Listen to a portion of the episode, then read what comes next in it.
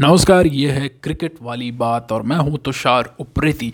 तो हुआ वही जिसका डर था और भारतीय टीम का क्लीन स्वीप या पूरी तरह से वाइट वॉश हो गया है साउथ अफ्रीका की ओडीआई सीरीज़ में या साउथ अफ्रीका के टूर में। सिर्फ़ एक टेस्ट मैच हम जीत सके हैं। इसके अलावा हमें सिर्फ़ निराशा हाथ लगी है और हार ही हार लगी है। तो अंतिम मुकाबला यानी कि अंतिम ओडियाई होना था। इसमें पहले बल्लेबाजी करते हुए साउथ अफ्रीका ने बनाए दो सौ सतासी रन, जिसमें क्वेंटन डीकॉक की ज़बरदस्त सेंचुरी जो थी, उसने अपना कमाल दिखाया।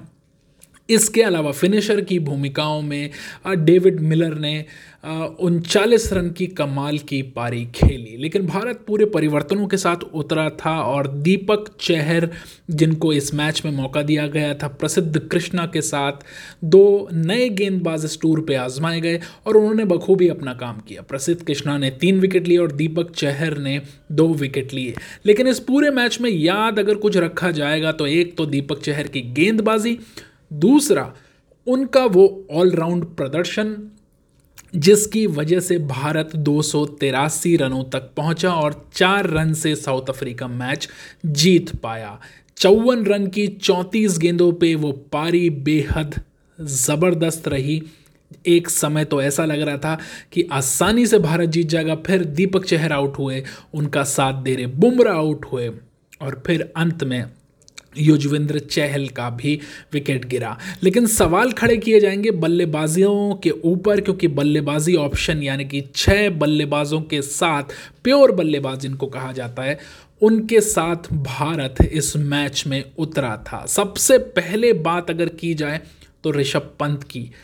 पहली गेंद वो अपनी खेल रहे हैं और आगे बढ़ के शॉट लगाने की कोशिश करते हैं और ज़ीरो रन पे आउट हो जाते हैं। तो कई बार एकदम स्काई हाई और कई बार एकदम डाउनफॉल तो ऐसा ही है कुछ खेल ऋषभ पंत का। गैर जिम्मेदाराना शॉट एक बार फिर से। इसके बाद इस दौरे पे मौका दिया गया था श्रेयस अय्यर को। और पहली बार इस मैच के ज़रिए सामने आया सूर्य कुमार यादव। सूर्य कुमार यादव बहुत ही अच्छा खेल रहे थे। उनचालीस रन बनाए उन्होंने भी, लेकिन एक उनका बल्लेबाजी का तरीका है, वो है कैजुअल तरह से शॉट मारना। तो वो जो अप्रोच उनकी रही, वो बेहद ख़राब रही और वो आउट हो गए और श्रेयस अय्यर भी 26 रन पे आउट हो गए।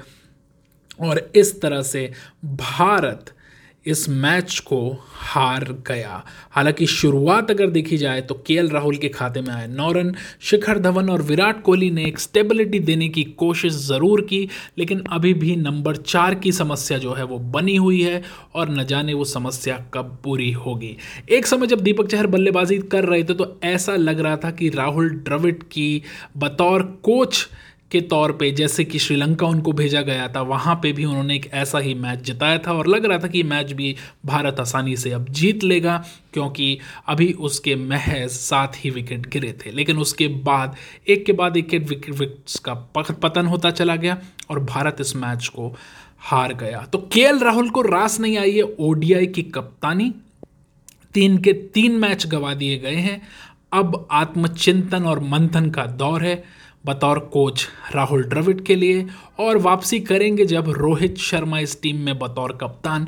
तो क्या क्या नई स्ट्रेटजीज बनाई जाएगी और किन खिलाड़ियों को मौका मिलेगा और किन खिलाड़ियों की इस टीम से छुट्टी होगी, ये देखना बेहद ही दिलचस्प रहेगा। तो ये है क्रिकेट वाली बात। मैं हूँ तुषार उप्रेती। आप जहाँ भी रहिए, सुरक्षित रहिए। और मैच तो देखें ही, इसके अलावा अगर आपके पास कोई सवाल है तो हमसे पूछ सकते हैं हमारे ट्विटर अकाउंट पे।